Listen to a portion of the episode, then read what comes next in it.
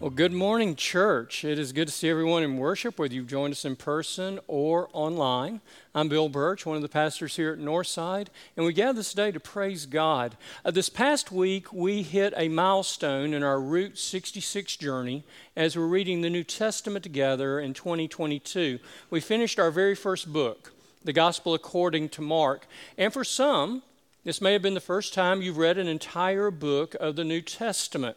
And I'm excited about what all is being revealed in our lives. And every week I have conversations with folk about something that they have discovered.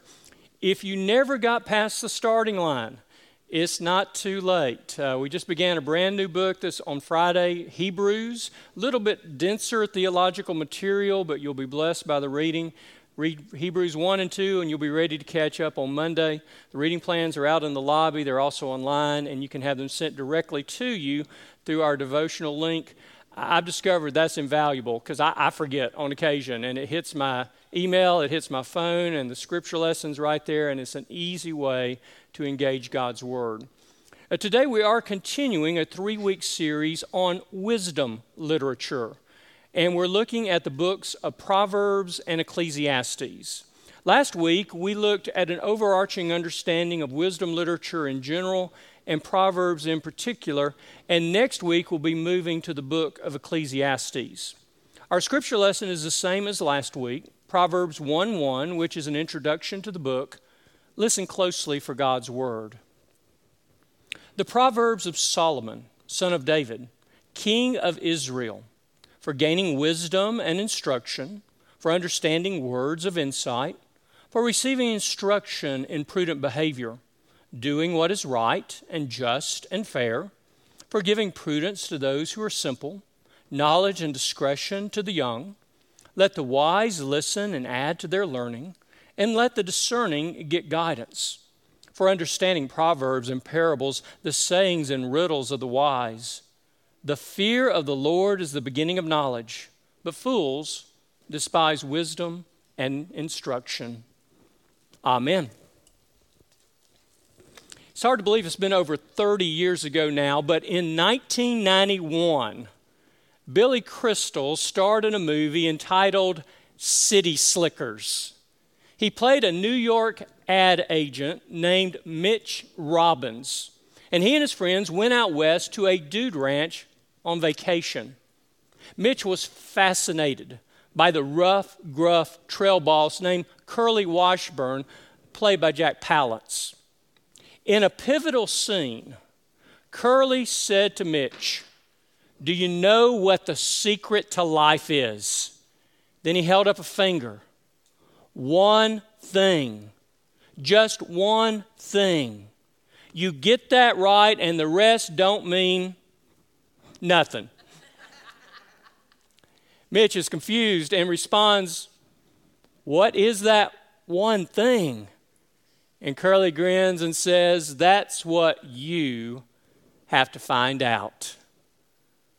What we discovered last week in the book of Proverbs is that one thing is wisdom, which enables us to lead godly lives in a fallen world we discovered that Proverbs has traditionally been attributed to Solomon, the king of Israel, the son of David, but there are many different authors that contributed to the book. Solomon ascended to the throne after David's death, and in many ways, his life and reign represented the zenith of Israel's power and might.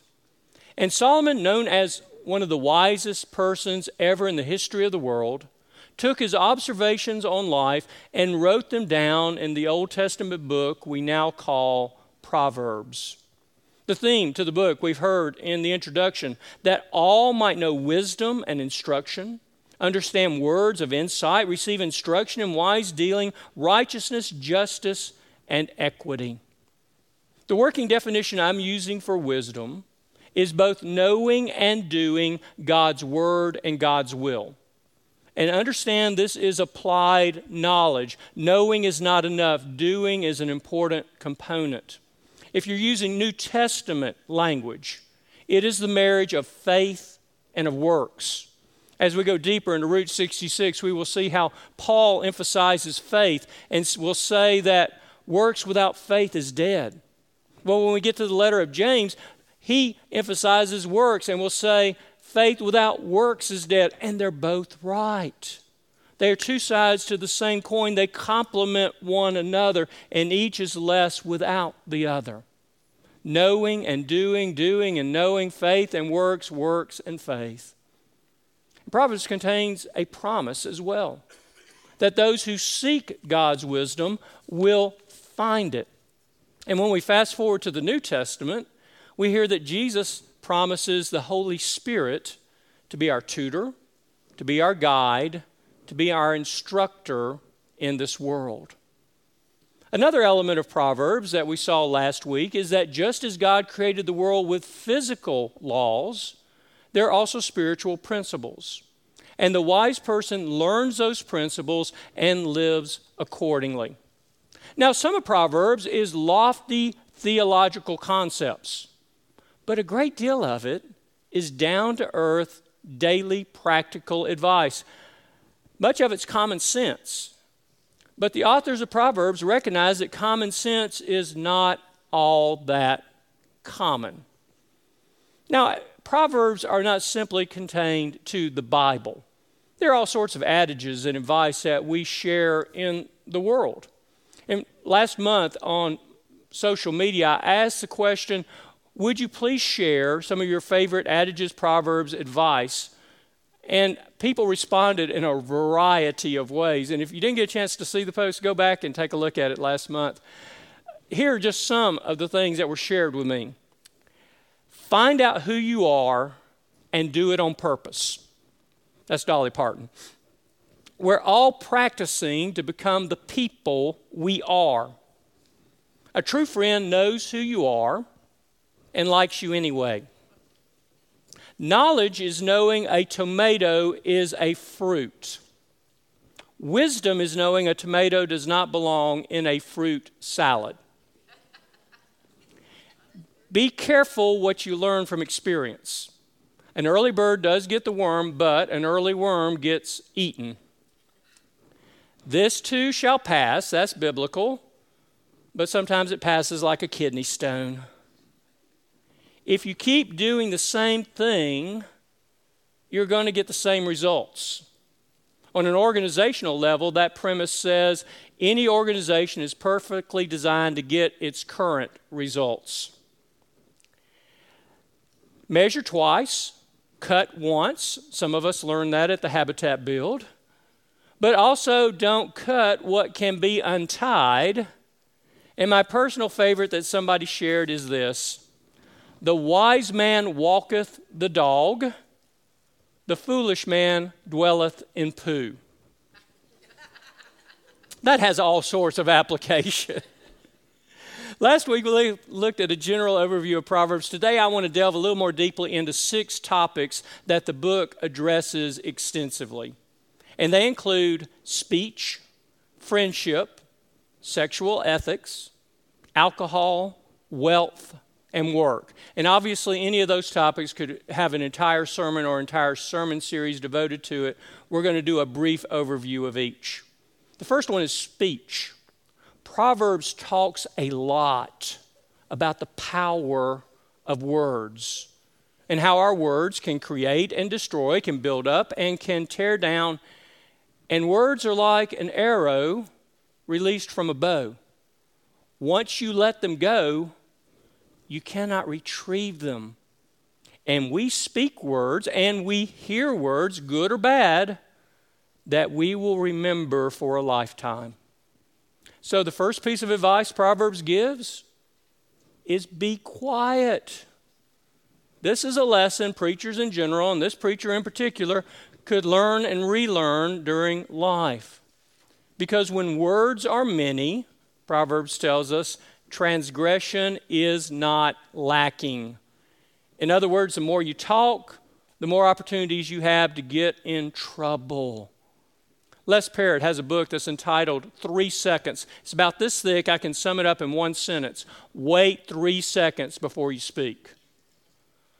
Oh, God help me. If I had that discipline, how much easier my life would be at home, work, and in the wider world. Because it creates a little margin for the Holy Spirit to get involved. From what you think to what you say, and ask the question is that really helpful? Is it wise? Should I say it? And that's applicable not only to speech, it works for emails. Stick it in your draft file, wait a day. It works for social media as you have your finger right over post to take a few moments and to think. Second way that we guard our tongues is in how we respond to angry words. Proverbs says, A soft answer turns away wrath, a harsh word stirs up anger. We've all experienced that. Somebody's angry, they lash out at us. We may not even be the cause, we may just be the lightning rod. And how we respond can either throw gasoline or water on the fire. But when somebody speaks to us angrily, it's our natural response to reply in turn. But if we wait for a moment, a soft answer turns away wrath. A third lesson is to speak truthfully. The older I get, the more I understand this is just makes life easier. If you're just honest and transparent, you don't have to keep up with everything that you've said. But there's a corollary to this in the New Testament speak the truth in love. Because honesty can also be a weapon. Oftentimes we hurt other people and we'll say something along the lines of, Well, I was just being honest. Be truthful in love. And then the fourth part is to share wisdom and to share knowledge. That means not only that we're going around giving advice, but we're listening for it as well, and that we learn from the experience of others. A second area Proverbs talks a lot about is friendship. And I hear the description of what it means to be a true friend. A friend loves at all times, and a brother or sister is born for adversity. There are friends who pretend to be a friend, but there is a friend who sticks closer than a brother or a sister. Choose friends wisely. I have a friend who loves to say in every relationship, somebody's training somebody. There's a lot of truth to that. Are we surrounding ourselves with godly persons of moral example who help strengthen us in the faith? And are we being that same sort of friend to others in turn?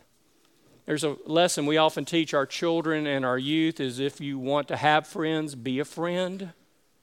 Be the kind of person, the kind of brother, the kind of sister in Christ that you want in someone else and you'll be amazed at how those relationships multiply in your life. Another area that uh, Proverbs talks a great deal about is sexual ethics. Probably originally, Proverbs was written for young Jewish men to teach them how to succeed in life. And so there are a lot of warnings about loose, immoral women. There are a lot of loose, immoral men out there as well and each informs the other. And this is one of those areas of life where the physical and the spiritual influence each other as well. The book has a great deal to say about this area. This is one of those moments, and I seldom reference the United Methodist Book of Discipline and Preaching, but it has a very concise, succinct way of defining sexual ethics. Here it is seven words celibacy and singleness, and faithfulness in marriage. If that was too quick for you, I'll repeat it celibacy in singleness and faithfulness in marriage. It's both that simple and it's also that complex because we also realize in the world about us there are other ways people go astray. And one of the things that is a plague in our society today is porn. Number one hit on any internet search engine. And it has become a real issue, especially for men in the congregation and in the community. And it's something that needs to be guarded against, we need to have boundaries upon. And for those who have gone under its influence, find help. Reach out to a staff member, to a counselor, to a friend that you can trust, and find help. Years ago, uh, we had gone through a season in the North Georgia Annual Conference where a number of ministers had had to surrender their credentials because of uh, immoral behavior. And at the time, Bishop Lindsey Davis was over the conference, and I remember him standing in front of the entire conference, and he said, If you're doing something wrong, stop it before somebody finds out. At the time, I thought that was one of the most superficial instructions and exhortations I'd ever heard from a bishop. The more I think about it, if you're doing anything wrong, stop it before somebody finds out. The next area is alcohol in Proverbs. In our modern society, we would extend this to illicit drugs as well as the abuse of prescription drugs as well. Addictive behavior has been an issue and a challenge since humanity has roamed this fallen earth. Proverbs chapter 23 has a description of somebody under the influence. I'm not going to read the whole thing. It would be comic if it weren't tragic. But in the center of the passage are these words Do not gaze at wine when it is red, when it sparkles in the cup and goes down smoothly. In the end, it bites like a snake and poisons like a viper. And anyone here who has a family member or a close friend who has, has an addiction understands the damage and the hurt, not only to the individual, but also to their family and to their community. And it is an awful, terrible disease, and it's difficult to cure. It's not difficult to not start. And it's one of the reasons whenever we have a senior Sunday or I'm speaking to high school or even middle school children, I say to them, most people, not all, but most people begin the road to addiction to alcohol and drugs in high school and in college. And just say no so that you don't have to quit later on. I had a professor one time told us never start something you're going to want to stop later. Next area is money and helping others. You think we think if this is a success manual, it's going to have a lot to do with how do you make money, and it does talk about that. But it talks about it within the context of honoring God and of helping others. Two proverbs. Honor the Lord with your substance and the first fruits of all your produce, and then your barns will be filled with plenty. One person gives freely and yet grows all the richer. Another withholds what should be given and only suffers want. And honoring God with our resources is closely linked to helping others in turn. One proverb says, He who oppresses a poor man insults his maker, but he who is kind to the needy honors God. Centuries later, John Wesley would put the management of wealth in this way make all you can, Save all you can, give all you can. A sixth area is of hard work. It's nothing new. Proverbs says if something's worth doing, it's worth doing well. It says, Know well the condition of your flocks, give attention to your herds. It also talks a great deal about laziness. It says, Go to the ant, sluggard, and learn how to her ways and be wise a little sleep, a little slumber, a little folding of the hands to rest, and poverty will come upon you. I love this image. As a door turns on its hinges, so does a sluggard turn in his bed. This uh, past few weeks, I've had the opportunity to meet with both our confirmation class as well as our Kingdom Journey class, which is juniors and seniors through a gift given to the Shepherds Fund, uh, we've been able to engage them in an experiment that's called Random Acts of Christian Kindness. Every student in those classes received a $50 bill with these instructions. They couldn't spend it on themselves, they had to give it to somebody in need, and it shouldn't be to an organization. You don't get to cop out by going, well, I gave it to the Red Cross. You have to do it something personal. And they've got a month to figure out what to do with the money and then to bring back a report. And it was interesting to watch the progression. You could see it almost in their eyes going from, I just got $50 to, I just got $50. What am I going to do with it? And when you're managing somebody else's money, it's a responsibility along with a privilege. And then you got to report back how you used it. Isn't that what we do with life? Isn't that the essence of stewardship? Everything God's given us is not our own. We use it for a time, and then we return it back to God. There are other miscellaneous proverbs that didn't quite fit into any of the categories that I just kind of cherry picked a few. Hatred stirs up strife, love covers all afflictions. We discover that in family a lot of time. A man who is kind benefits himself, a cruel person hurts himself. Train up a child in the way they should go, and when they're old, they will not depart from it. Don't boast about tomorrow because you do not know what the next day may bring forth. And I just, this last one tickles me. He who blesses his neighbor with a loud voice early in the morning will be counted as cursing. There were two other proverbs that, when I did the social media post, appeared over and over again. The first one we heard last week the fear of the Lord is the beginning of wisdom. That if you want to begin that journey towards being wise, it occurs by spending time with God, honoring the Lord, and exercising spiritual disciplines of prayer, Bible study, worship, fellowship. You know the list. And then the second is trust in the Lord with all your heart and lean not onto your own understanding. In all your ways, acknowledge Him, and He will make your paths straight. Recognizing that God's ways are not always our ways, that God's wisdom is sometimes counterintuitive to human knowledge, but when we follow God, our paths become straight. And listen to the promise if you accept my words and store up my commands within you, turning your ear to wisdom and applying your heart to understanding, if you cry out for insight, and if you seek it as silver and search for it as hidden treasure, then you will understand the fear of the Lord and find the knowledge of God. I was going to conclude this week's sermon the same way I did last week. And my wife, who is a kindergarten teacher, took me to task Sunday afternoon and said that I used a word that we teach our children not to use. What I said last week is life is tough, but it's a whole lot tougher if you are S T U P I D.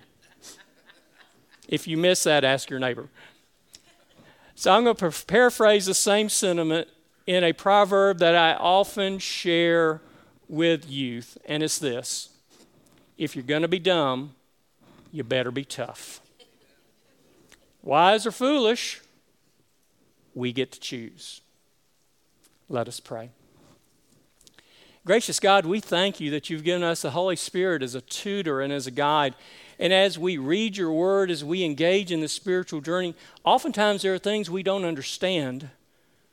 But then we discover what we do understand is enough to keep us busy for a lifetime.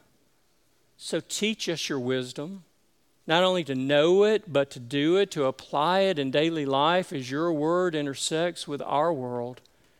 Help us to follow in the footsteps of Jesus as godly, wise men and women. In Christ's name we make our prayer. Amen.